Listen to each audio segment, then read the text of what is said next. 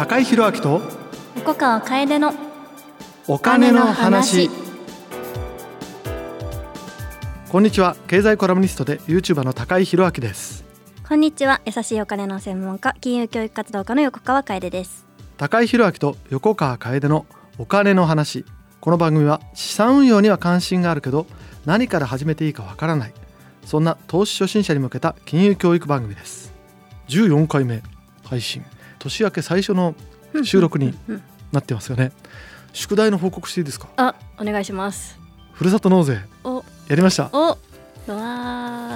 わー。お米が届きました。とうとうおーもう届いて。届いてお野菜も届いた。おー早いですね。かな？やっぱり妙な気分ですね。どうですか？届いたものは良かったですか？いや物はものすごいいいんですよ、うん。うん、美味しくて、ね。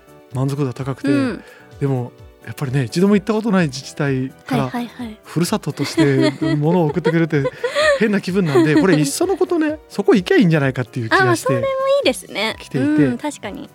ですごく満足度が高かったので、うん継続してそこからふるさと納税的なものをいただいてですね、返礼品を。うんうん。ふるさと感を高めた上で 遊びに行けば めちゃくちゃいい考え方だと思います。いいんじゃないかなという気がいたしました。ははい。い、ということで私の宿題はちゃんと横川先生に言われた通り クリアしました素ので晴らしい。皆さんもこの番組で聞いた知恵等々を活用した宿題ちゃんとやってください。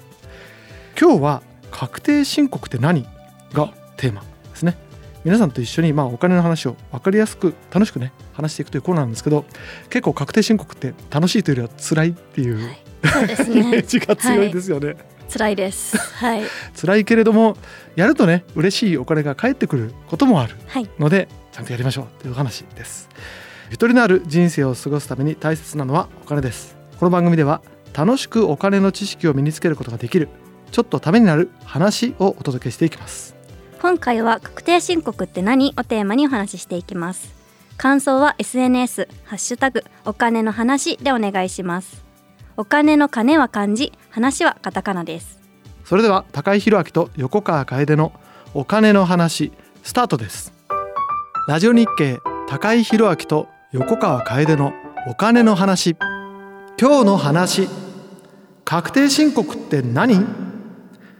前回は新ニーサの活用法についてお話ししました。今回は確定申告がテーマです。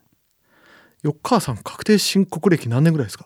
そうですね。学生の頃あの勤労学生控除とかでやったことがあるのでお結構お実際長いかもしれベテラン。ないです私ね多分デビューがですね、はい。2015年うんかな？それ単発デビューで、はいはいはい、まあありがちですけど、はい。レーシックやったんですよ。ああなるほど。目のねはい視力はい。はい矯正、それで結構うん。うん十万円かかったはんで、いはいはい。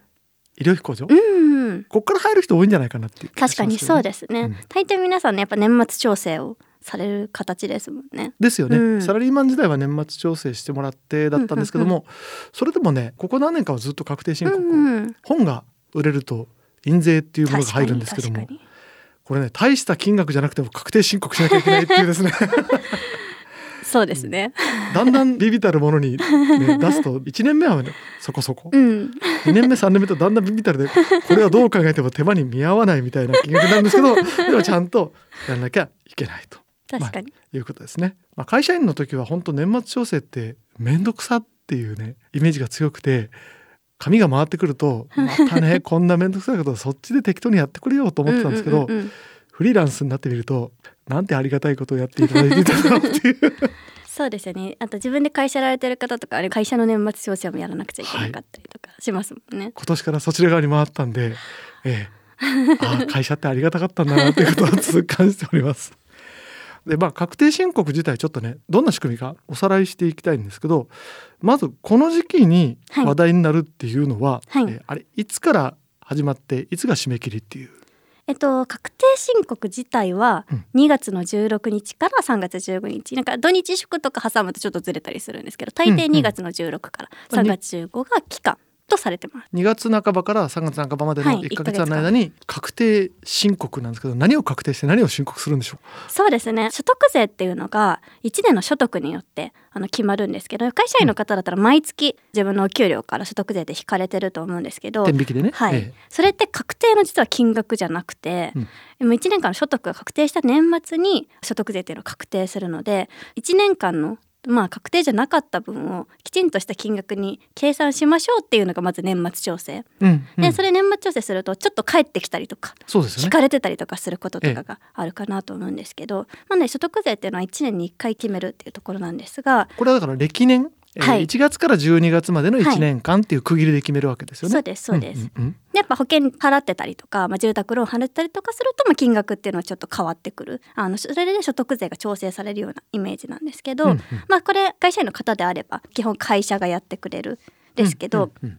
はいまあ、あの会社員の方でも確定申告が必要な方っていうところがやっぱりいまして、うん。まあ、自宅ローン1年目の方とか、はいはい。年間で医療費たくさん払った方とかまたふるさと納税をちょっとたくさんしたっていう方だったりとかすると、年末調整で対応できないのでそういった人たちがまずしなければいけないのが確定申告です。なるほど、はい。つまり所得だから、はい。えー収入から控除できるものを除いて、これだけがあなたが税金払わなきゃいけない金額ですよっていうのを、これを確定する。そうですね。でまあそうすると税金が確定するので、払いすぎてた人はうん。戻ってくる、うん。足りない人はプラスアルファ払うということですね。はい。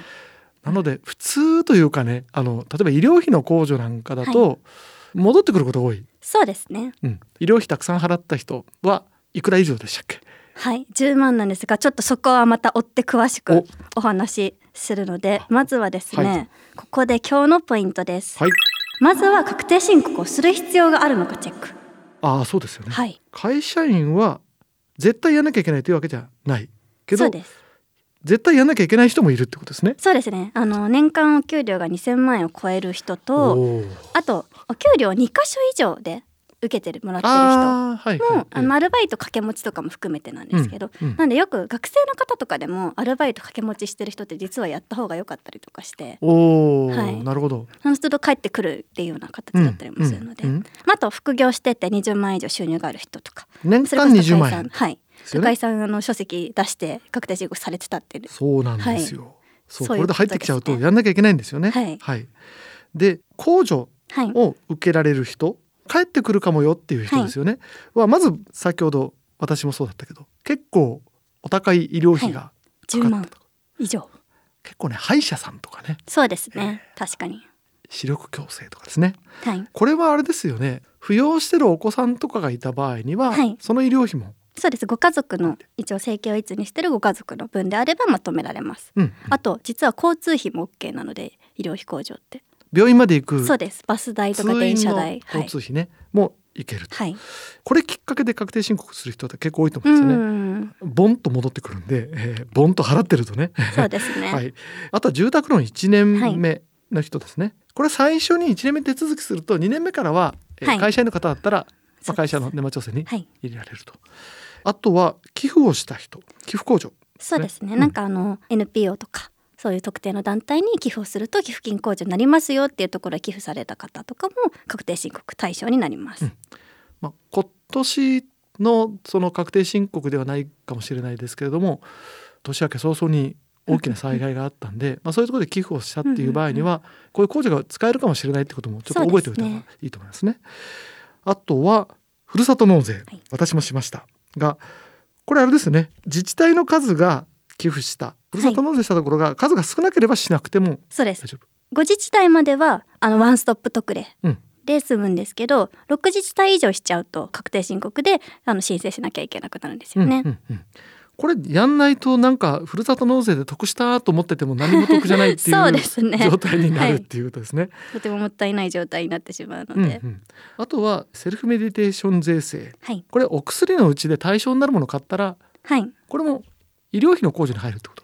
えっとこれは医療費控除の特例みたいな感じで、うんうん。あの医療費控除と一緒には実は使えないんですけどああそうはい。かそうか、セルフメディケそうです。セルフメディケーション税制対象のお薬を1万2,000円以上超えた金額が、まあ、控除になりますよって。だから医療費控除とどっちか使うような形になりますね。うんうんうんうん。あとは年末調整でうっかりはい。脱そびれてしまった控除がある人、まあ、保険とかですかね。そうですね、うん、は改めて自分で手続きすれば、はい。これが返ってくるかもしれないということですね。で手続きは今申し上げた通り先ほどね3月の15日までってはい。これもう本当なんか毎年やってると3月15日って本当確定申告の締め切りの日って 染みついててだんだん憂鬱になってくるんですね。これ接近してくると。もうもうすでに憂鬱です。はい、でもこれ結構みんなうっかりしてるのは毎年必ずその年の分をきっちりやっとかないとはい。ダメっていう話では実はなかったりするわけですよね。そうですね。あのー副業されてる方とか確定申告しなくちゃいけない方は違うんですけど、うんうん。例えば医療費控除とか、まあ、あと寄付をされた方とか、はい。セルフメディケーション税制とかそういう払いすぎた税金を返してもらう還付申告っていうような確定申告は、実は1月1日から5年間の期間の間にやればよくてなんで3月15日まで急がなくちゃじゃなくてもいいっていうのがあるんですよね。おーしかも去年とか一昨年とかそうです3年前にやったとかでこれやってなかったなってやつをうん一緒にやるってことですね。そうですそうですこれ結構盲点ですね。そうなんですよね、意外と5年って長いのでまあ急いでやらなくてもいいしゆっくりやるにはちょっと長いので忘れがちではあるんですけど、うんうんうんうんうんまあ過去にその出し忘れた控除証明書があるだとか出てきちゃったとかいう方は特にいいのかなと思います。おー。であとはね申告書を作るっていう、はい、まあ、作業が必要でこれ実は申告書作るっていう段階までたどり着いてればそんなに大変じゃなくなってませんか今、そうですね、はい、あとは入力するだけまで行くのが大変ですよね。そうです。ここで2つ目の今日のポイントです。はい、まず確定申告に何より必要なのは確定申告書。はい、ということでやっぱ確定申告書を今高井さんがおっしゃられたようにどう作るか何で作るかみたいな、なんか紙のイメージが強いかなとも思うんですけど。私デビューは紙でしたね。あ本当ですか、はい、えー、すごい。税務署にもらいに行った覚えがあります。税務署で行ったんですね。行っていやどうやってやったらいいんですか？かはいはいはいら聞いて紙くれたんで、うん。素直に、はいはい、まあ、はい医療費だけだったから、うんうんうん。あここに書けばいいのねって言うんで、まあそうですね。なんかわからないことがある方はやっぱその税務署に聞きに行くっていうとか、うん。まあ一番なんかちょっとあの教えてもらえるこれが意外と親切なんですよ。そうです親切です、うんやっぱ税金払ってほしいのでみんな。まあ、その時はね還付だから戻ってくるって言われたんですけどでもねあすごい思ったより税務署の人怖くないと思いましたね。うん。え優しいですよね。だからあの、ちょっと質問がある方お電話とかも、まあ、あるんですけど、うん。まあ、少しずつ聞きに行くこともできる。でそれで紙をもらうってこともできますし今はでもやっぱ普通に使ってる方が多いのがやっぱ電子インターネットのえ電子申告ですね。そうですよね。はい。うん、なるほど。でネットで入手するっていうのはこれ普通にあのあれ国税庁のサイトでしたっけ？そうですあの国税庁の確定申告書等作成コーナーっていうものがありまして、はいはいはい。ええまあ、あのそこに書いてある通りに入力していけば申告書が作れるコーナーみたいなうんうん感じなので、まあ、それをそのまま電子申告送信することもできるしそれをまあ印刷して郵送するとか持ってくっていうこともできるし、みたいなうんうん感じですかね。私未だに印刷持っていく派なんですよね。でもええ電子申告した方が控除が増えますよ。多分ね今年の申告からそうしようかなと思ってるんですけども、まあでも打ち込めば意外とこれ作る作業はそんな大変ではない。そうですねもう本当流れに沿って入力していくだけですよ、ね。言われた通りうん、この項目を入れますっていう感じですね。ただ問題は入力する項目をちゃんと整理するっていうところが大変？そうですねまあ自分が何をすあの確定申告をするのかっていうところは、うんちゃんと医療費控除だったらここに入れるとか、はい。ふるさと納税だったらここに入れるとかはちゃんと読まないと、うんそれがちゃんと理解できてないとちょっとむ、まあ、入力が難しくなってしまいますよねあ。とふるさと納税どこにいくらしたかとかね。はいはいそうですね。医療費もちゃんとどれだけかかったかとかっていうのも、まあ、表にしとかなきゃいけないしあと副業やってる人だと多分経費をちゃんと計算しておかなきゃいけないとかって事前の。準備が結構大変そうですね。作るのはやっぱ簡単ですけど、副業やってる方とか本当に損益計算書とかもね作らなくちゃいけなかったりするので、うんうんこの辺はちょっと後半ではい具。体的にお話をしていければと思いますラジオ日経高井宏明と横川楓のお金の話こぼれ話。このコーナーではお金にまつわるこぼれ話を高井宏明と横川楓がご紹介してまいります。今日のテーマはこれちょっとやだな。ついつい 後回しにしがちなことです。後回しの天才です。本当ですか？基本後回しにしていいことは後回しにしていいんですよ、まあまあまあ確かに。うん、確かに確かに後回しにしちゃうぐらいなんだからそんな大事なことじゃないんですよ。と これねあの一番後回しに僕がしちゃうのはやっぱ後片付けというか整理整頓？私も整理整頓めちゃくちゃ苦手で部屋めっちゃ汚いんですけど。え？なんかイメージと違うんですね。本当ですか？私服とか片付けられないタイプの人なんで。マジですか、はい。私ね本がダメなんですよね。あー本なるほど。本棚。うんの整理をすると宣言してもう5年ぐらい経ってると思うんですけど。も入ってはいるんです。入ってないんですよもう。入ってない。入ってなくてあろうことかね、溢れてるものを収めるために次々と本棚というか棚を買ってくるっていう、バッドソリューションを続けた結果、い。なんか棚を置く場所もなくなってるんですよね。その棚からさらに溢れるっていうですね、はいはいはいダメですね。片付けはちょっとやっぱ苦手な方多いですよね整理整頓。でもなんかねそれでもギリギリ生活できてるから、うん。うん本当ギリギリなんですけどちょっとでも年末年始にねはい。もう限界が来たなと思ってはい。片付けました、おお年末年始っぽい。年末年始っぽいでしょ、はい。で片付けてあこれでなんとかなるっていう方向性が見えたのに、また今先送りしてるんですよね。これはやっぱ片付け整理整頓永遠の課題ですね。お金絡みだと後回ししないでしょ横川さん。そうですねうん。まあ強いて言うならやっぱ確定申告は私もちょっとギリギリにやってるタイプではあるっていう感じでえすね。そうなん年間もちろんやってますよ。帳簿付け年間やってるんですけど、え12月31日にやってるっていうかそういう年内にやってるみたいなことはしてないです。結局確定申告スタートしましたみたいな時に、ああうんやらなもっとちゃんと最終のやらなきゃみたいな。それ全然後回しにしてないと思う。2月に入ったぐらいからちょっとまずいなと私はエクセルファイルを立ち上げるみたはいいな感じでやってるんです。いやでもね今年はね割と事前にやってるんで素晴らしい。多分3日までは終わるんじゃないかなと思ってるんですけども。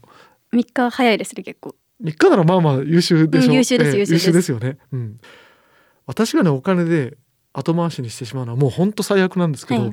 保険の見直しとかですね、あー。まあねそうですよね、うん、皆さんそうなんじゃないかなと思います、あれって後回しにしちゃうのはね理由がすごくはっきりしてて、うんうん、まとまった時間がないとうんうん。ちゃんと整理できないんですよね。確かに。比較検討もね難しいですしね。今持ってる、ね、保険がこれで、うんうん。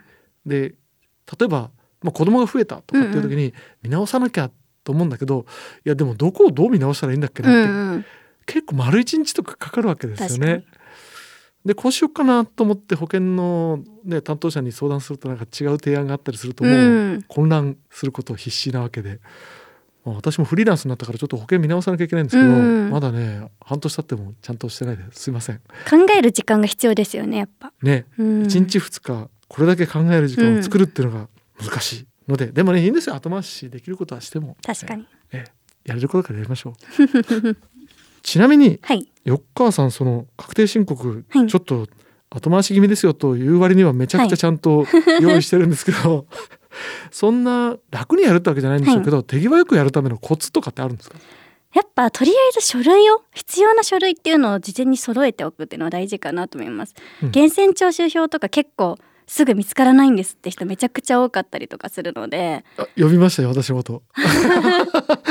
毎回これが苦戦するんですよね。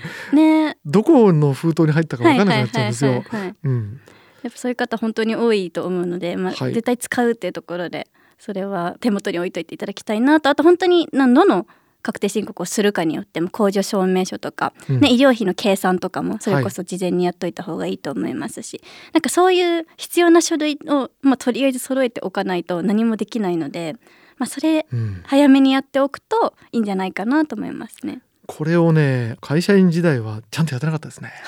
やってなくて医療費だけちょっと横にうんうん。脇に避けといて、これはすぐできるぞっていう状態だったんですけど今はねあの幸い小なりとはいえ個人会社を作ったので、うんなんかちゃんと会社の方の経理ちゃんとやんなきゃってなってるうんとついでに自分でもやるんですよね。うん、うん、おかげさまで。だから今年は2日でいけるかもしれないですね。確定申告。それめちゃくちゃ優秀です。ででもあれ変な仕組みですよね考えると。1年がはい。みんな働くのって多分200日から250日ぐらいだと思うんですけど、そのうち2日か3日確定申告で潰れてるって。確かに生産性を1%削減してるんですよ我々は。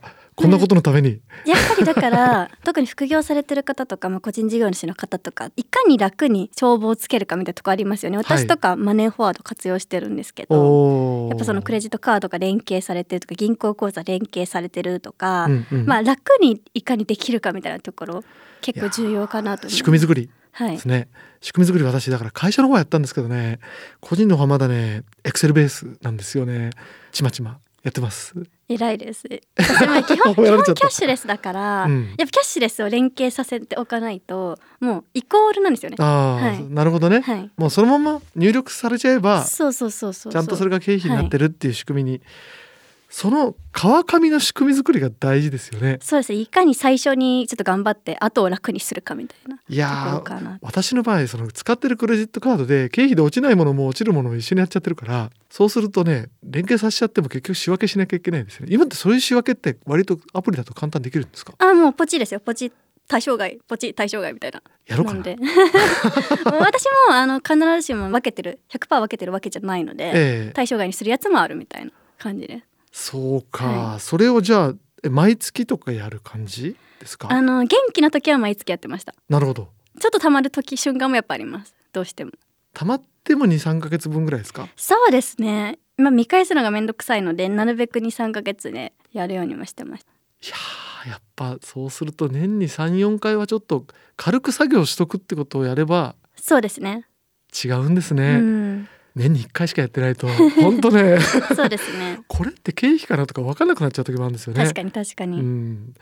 なるほど。つまりこれも先送りしちゃいけないってことですね。後回しはダメと。分かりました。じゃあちゃんとこれからはやります。気をつけます。以上こぼれ話のコーナーでした。ラジオ日経高井宏明と横川楓のお金の話。さて今日の話は確定申告って何がテーマですが実際に確定申告書を作る。めんどくさい 作業についてお話ししていきたいんですけれども、今時ねネットで検索すれば作り方って出てくるんですけどちょっと基本をまず横川先生お伺いしてもいいでしょうか？やっぱりその簡単かつ間違いなくそのまま申告できちゃうっていう意味でも国税庁の確定申告書等作成コーナーを利用して作成する方法が、まあ、一番間違いないんじゃないかなと思いますね。あの本当に言われた通りに入力していくと申告書が完成するので、うんやっぱそれを一致使うっていうのがまあ一番いいですし、まあ、かつちょっと相談したいって方はもしかしたら税務署とかうん申告書相談所会場に行った方がいいのかもしれないですね。うんうんうん作る時に面倒くさくなりそうな人ってどんな人ですかね？一番面倒くさいやっぱり副業やってらっしゃる方かな。そうですね。個人でその事業収入があるって方は何ていうんですか申告書作るの自体は楽だと思うんですよ、入力するだけだから、うんうん。結局その1年間の経費とかの入力が面倒くさいだけでうん。それを申告書にするのなるほど、はまあ簡単かなとは思います。事前にちゃんと準備ができてれば、はそれ自体は簡単と。そうですねでそれをやった上で提出しなきゃいけない。ですよね、はい税務署に。で私あの先ほど言った通り紙派だったんですけど、紙とネットやっぱネットの方が便利？ネットはもう楽です。あのマイナンバーカードがあれば、うん。簡単に電子申告って言ってあのポチで申告できちゃうので。スマホでもできちゃう？スマホでもできます。というかねうちの娘がスマホでやってるんですよ。それ素晴らしいですよね、うん、スマホでやってるのなんかあっという間にできてるっぽいんで、ちょっとお父さんもやっちゃおうかと思って去年スマホでやったんですよね。副業やってる人はねスマホでやっちゃダメです。そうですね。ふるさと納税とか医療費控除ぐらいの方であればスマホでも全然楽にできるかなと思います。うん。あの結局ね PC 入力モードになんか切り替わっちゃったりなんかしてあ行ったり来たりして、えー結構な地獄を見たんで、うんうんうんあだから去年はプリントアウトじゃなくて無理やりそれでやったんですよね、うんうんうん。電子申告で。でも多分あれ PC で完結してやってればあれもマイナンバーカード持ってれば、はい今時ねカードリーダーもいらないですよねいらないです今ね。いらないです。うん。スマホとちゃんと連携させてればいらないので、まあ、実は作るのが面倒くさいというか作る準備が面倒くさいけれども、まあ、提出作成と提出かうん。はうん。実はそんなに面倒くさくなくそうなっている。ですね、うん。提出に関してはマイナンバーカードがとりあえず必須ぐらいですかね。ああそうですね、ううんんそういうことを考えると確定申告っていうとちょっとねサラリーマンの人にとっては、うんうんうん。えーやったことない人にとってうんうんうん。はちょっとね、縁遠いんうん。ですよ。え確定申告すんのなんで？みたいなうんうんうんえ感じがあると思うんですけどいっぺんやってみたらいいんじゃないかなっていう気がしますね。そうですね。今私も結構人におすすめしてるのが国税庁が確定申告の相談のなんかボットみたいの作っててあはい、ええそれにええ。あのなんかボットが自分でチャットみたいな感じで、うん。自分が確定申告する必要があるかとかも相談乗ってくれるので、うん。うんなんかそういうツールを使ってあの確定申告する必要があるかとか確認してもいいのかなと思います。うんうんうんうん。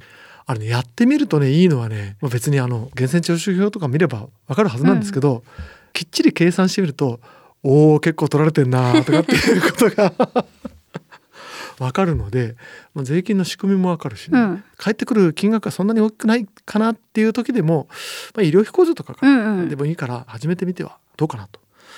あと学生さんもねバイト先2つ3つあるみたいな場合だったらまあやんなきゃいけないはずですよね。そうですそうですそうだね。そうです。掛け持ちでバイトしてたらそうするとあの帰ってくることもあるので、ねお金が、ねはい、うん、なんかそう。これスマホでちょちょっとやったらお金返ってくんだよねって言って娘が言ってたんで、帰ってくるかもしれないよということなんでまあそれもお勉強も兼ねてやってみたらどうでしょうか、今日のまとめ。まずは確定申告をする必要があるのかチェック。確定申告の作成のために必要な資料データを集めておく。そして確定申告書の作成と提出には自分に合った方法を見つける。というわけでお時間となってしまいました。以上今日の話は確定申告って何でした？高井宏明と横川楓のお金の話。高井宏明と横川楓のお金の話。エンディングです。いやー確定申告。はい憂鬱なテーマなのに割と楽しく話せたんじゃないかという 気がいたします。やらなきゃって気になりました自分も。あすごい。はい。私はそこまではいかなかったな。今ちょっとあの Google カレンダーに予定をちょっと前倒しで今年は入れようかなぐらいの テンションかな。まあでもねやってみると納税者としての意識が、確かに。ヒーってなりますね。ね、芽生えますよね。えー、こんなに？みたいな、感じになると思うのでまあぜひ皆さんも挑戦してみてはいかがでしょうかと思います。この番組高井宏明と横川楓のお金の話はポッドキャストで毎月第2第4木曜日朝6時頃の配信を予定しております。次回の配信は2月22日の予定です。最新の配信を聞き逃さないためにも番組のフォローをお願いします。番組ではお金にまつわる疑問や質問も募集中です。SNS でハッシュタグお金の話をつけて投稿してくださいお金の金は漢字。話はカタカナです。番組ウェブサイトからもお送りいただけます。ここまでのお相手は高井宏明と横川楓でした。先送りって 英語でプロクラスティネートって言うんですよね。でプロフェッショナルプロクラスティネーターっていう表現があるんですけど先送りのプロ これ英語の自己紹介で使うと受けます。おすすめです